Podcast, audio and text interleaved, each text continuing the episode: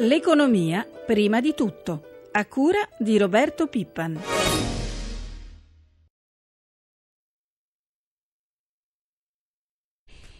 7.41, 6 minuti, buongiorno a tutti voi. Dovevano arrivare ieri le prime decisioni economiche del governo Letta, poi a sorpresa tutto è slittato di qualche giorno, l'abbiamo già sentito dalla lettura adesso dei titoli dei giornali, comunque c'è l'intesa e già domenica dovrebbe arriva, dovrebbero arrivare i provvedimenti. Al momento tutto fermo per le misure che dovevano sospendere la prima rata dell'IMU e trovare fondi per sostenere la cassa integrazione in deroga ehm, che con le casse ormai vuoti rischia di lasciare senza copertura circa 700.000 lavoratori. Noi siamo ora collegati con il professore Giorgio Barba Navaretti, economista all'Università degli Studi di Milano. Professore, buongiorno. Buongiorno a voi. Allora, il governo, come abbiamo sentito, prende tempo, ma comunque ha trovato l'intesa. Secondo eh, quanto ha detto il ministro Saccomanni, l'accordo prevede il rinvio della rata IMU da giugno a settembre, ma non per i capannoni industriali, e poi entro 100 giorni sarà riscritta tutta la normativa della tassazione sulle case. Prima però andranno approfonditi alcuni aspetti tecnici, dice ancora Saccomanni, che avverte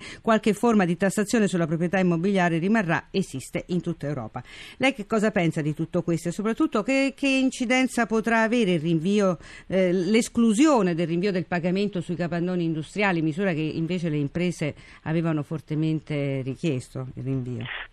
Ma diciamo che ci sono due dimensioni del problema, una è una dimensione diciamo così, di emergenza, eh, l'emergenza principale mi sembra in questo momento il, rifanzi- il, rifinanziamento della cassa integrazione in deroga perché ovviamente è necessario sostenere molte persone che in questo momento non hanno lavoro, quindi questo mi sembra la misura fondamentale. E eh, l'altra è la sospensione dell'IMU sulla prima casa che diciamo che è una misura che ha solo in parte un connotato di emergenza, nel senso che è più una misura risultato di un accordo politico sulla formazione del governo che di una vera necessità immediata. Il problema strutturale invece è un problema che la, diciamo, la seconda dimensione della questione è un problema molto più ampio che ha a che fare con una revisione completa di quella che è l'imposizione fiscale sulla casa e anche eh, sugli, sulla revisione degli ammortizzatori sociali come la cassa integrazione che vanno ovviamente rivisti e ridisegnati ma questo richiede tempo, non c'è niente da fare. Poi sulla cassa integrazione torniamo. Sull'IMO comunque c'erano anche stati dei precisi riferimenti sia da Bruxelles sia dal Fondo Monetario, in pratica da tutte e due l'indicazione che la sospensione del pagamento facesse parte di una strategia più ampia. Insomma, come a dire, non si può tagliare un'entrata sicura se non si sa poi come compensarla. Quanto avranno pesato questi messaggi oltre confine, secondo lei? Ma non so quanto siano i messaggi oltre confini, il problema è che la coperta è corta, c'è un impegno del governo a mantenere i saldi di bilancio pubblico, impegno che è stato approvato poi da tutto il Parlamento eh, e, quindi, e, quindi, comunque se si decide di alleggerire da una parte inevitabilmente bisognerà poi trovare le risorse da un'altra parte, quindi questo lo si può fare in modo efficace se si rivede l'impianto complessivo della tassazione sulla casa, se si fanno invece solo delle misure ad hoc eh, per rispondere magari a volte a richiami più demagogici che altro, allora non, non, si arriva da nessuna parte. Quindi bisogna essere molto cauti ed effettivamente fare una revisione strutturale per evitare che ci siano problemi distributivi troppo elevati, ossia che magari il, la, la, riduzione della tassa per qualcuno non costi troppo a qualcun altro che invece magari serve di più sia per una questione di necessità sia per una questione dello sviluppo del Paese. A proposito di cassa integrazione, eh, si è quantificato poi alla fine che servirà circa un miliardo e mezzo e ehm, sembrerebbe che eh, le risorse dovrebbero arrivare dai fondi già stanziati per la formazione e la produttività, ma non c'è il rischio che per andare a coprire un settore eh, adesso in emergenza si scoprano settori che comunque sono molto delicati? Sì, difatti eh, diciamo bisogna dividere i due problemi, l'emergenza sicuramente ha bisogno di risorse immediate, però dall'altro il fatto che ci siano risorse disponibili sia per la formazione sia per finanziare poi gli accordi di produttività eh, non significano che queste risorse non siano necessarie, anzi sono risorse fondamentali nell'impianto di revisioni complessive dei rapporti di lavoro, se non sono state utilizzate oggi probabilmente è perché in qualche modo i meccanismi di implementazione di queste misure non sono efficienti e quindi quelle risorse vanno mantenute anzi probabilmente rafforzate in futuro, quindi certamente si può mettere un tampone immediato ma non, possono, non sono risorse che possono essere sottratte da quelle voci nel lungo tempo. Ecco. Il ministro Saccomani ieri sera in un'intervista televisiva ha comunque escluso una manovra aggiuntiva. Lei si sente d'accordo? Secondo lei sarà veramente possibile? Ma il ministro Cazzamcomani è molto competente e ha certamente eh, il bilancio sotto controllo, quindi se garantisce in questo senso io penso che abbia senz'altro ragione. Ecco, il problema appunto, come dicevamo prima, è poi rivedere l'impianto complessivo della spesa e delle entrate dello Stato. Senta professore, ieri dalla Banca Centrale Europea, dal consueto bollettino mensile, ehm, è arrivata la raccomandazione ad insistere sempre sulle riforme e soprattutto ha lanciato anche un allarme sulla frenata del PIL, meno 0,4 a fine anno in Europa contro lo zero indicato in precedenza e per il 2014 è stata ridotta la crescita a un più 1, invece era più 1,1. Ehm, dal prossimo anno dunque, anche se un po' limata, ci dovrebbe essere comunque una ripresa eh, che eh, la BCE dice avrà dalla sua parte anche una politica de, di riduzione dei tassi. Secondo lei quanto potrà incidere questa politica della BCE sulla ripresa?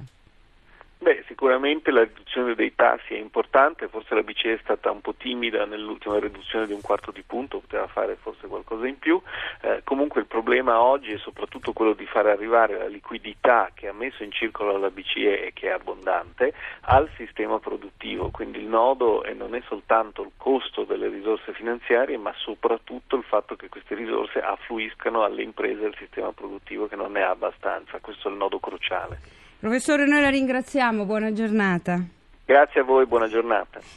E l'abbiamo accennato prima, la BCE insiste perché i governi intensifichino l'attuazione delle riforme strutturali e per quanto riguarda l'Italia punta l'attenzione soprattutto sul lavoro. Intanto dopo i provvedimenti urgenti ehm, che si aspettano su, per quanto riguarda la cassa integrazione si parla anche di possibili modifiche alla riforma Fornero. Noi ci colleghiamo subito con il segretario confederale della UILE Guglielmo Loi. Segretario, buongiorno.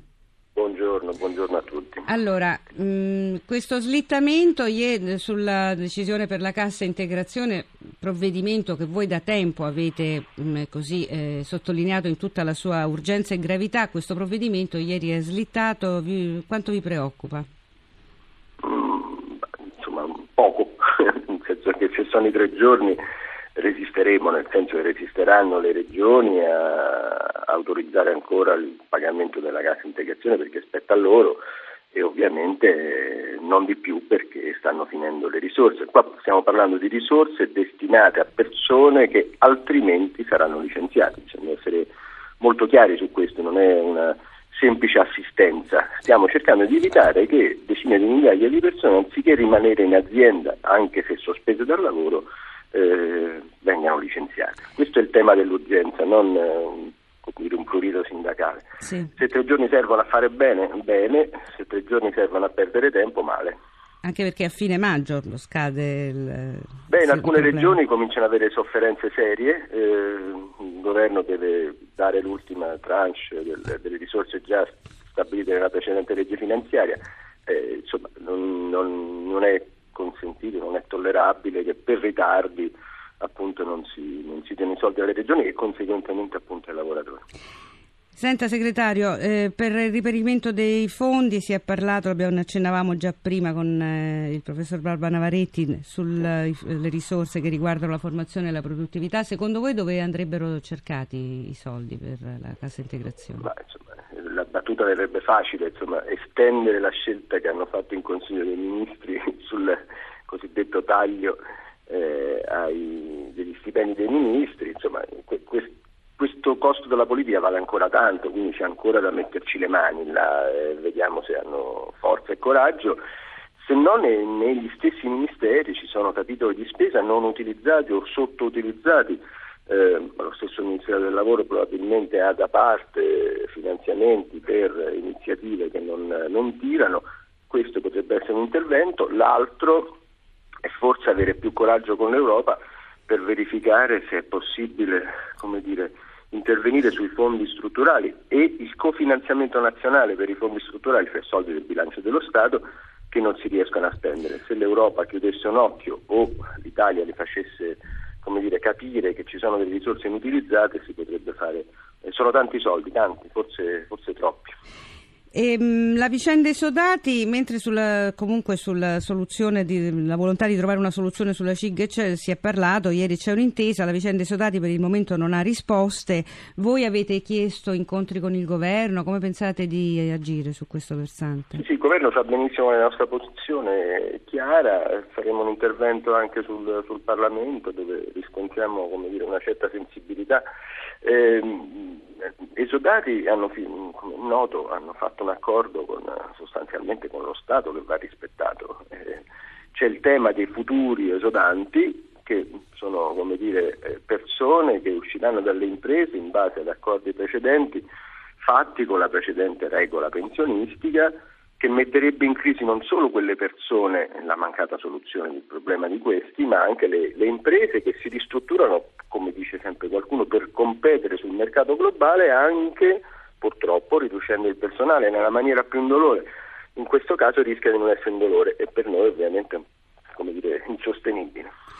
Un'ultima domanda, si parla di modifiche alla riforma Fornero, mi dica la prima cosa secondo lei che andrebbe cambiata? ma andrebbe differita l'entrata dire, in campo dei, dei, dei nuovi ammortizzatori.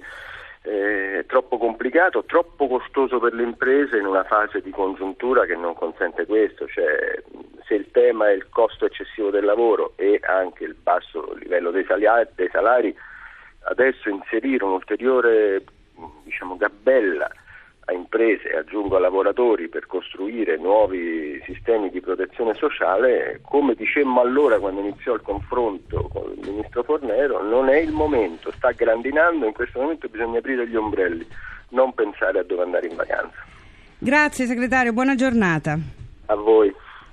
E un nuovo allarme sul rischio coesione sociale in Italia arrivato da Rete Imprese in occasione dell'assemblea annuale. Secondo il presidente Carlo Sangalli quest'anno sono a rischio chiusura 250.000 attività commerciali e dell'artigianato e fino a 650.000 i posti di lavoro che potrebbero essere cancellati. Per questo le maggiori organizzazioni dell'artigianato, del commercio, dei servizi e del turismo chiedono al governo di disinnescare la triplice miccia estiva che è composta dall'ulteriore aumento dell'IVA, dal debutto della Tares e vedremo un po' dal pagamento del, dell'IMU.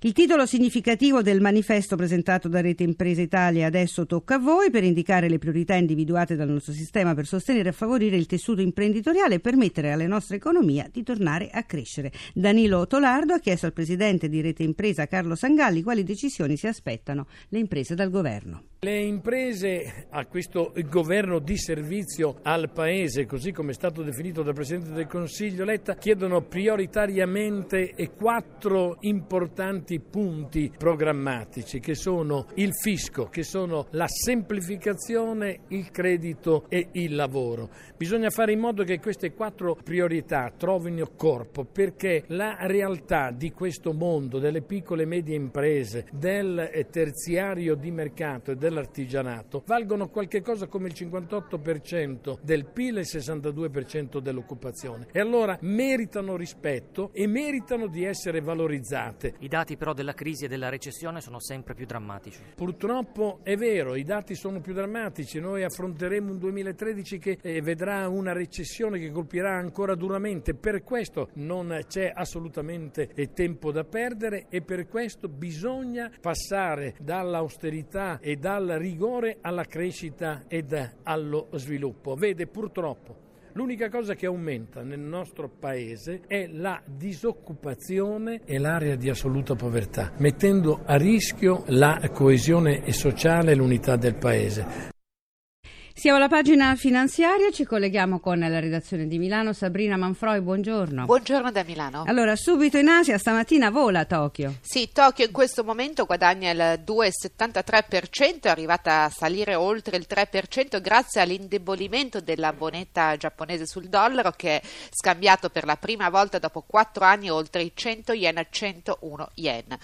Eh, male invece Hong Kong che perde lo 0,25%. E tutta un'altra situazione rispetto a Tokyo ieri in, in Europa e a Wall Street. Sì, è stata una seduta incerta sia a Wall Street sia in Europa. A Wall Street il Dow Jones ha perso lo 0,15% nonostante buoni dati dall'occupazione. In Europa una seduta debole soprattutto per Milano che ha perso quasi un punto percentuale, giù anche Parigi dello 0,70, mentre hanno guadagnato qualcosa Francoforte e Londra. In, uh, per quanto riguarda lo spread riparte oggi da 261 punti base oggi attesa l'asta dei bot per 10 miliardi di euro. Previsioni in borsa per oggi? Al momento sono poco sopra la parità i principali indici europei. Grazie a Sabrina Manfroi, grazie a Francesca Librandi per l'assistenza al programma. Da Lucia Coppa buona giornata, la linea torna a Marco Sabena.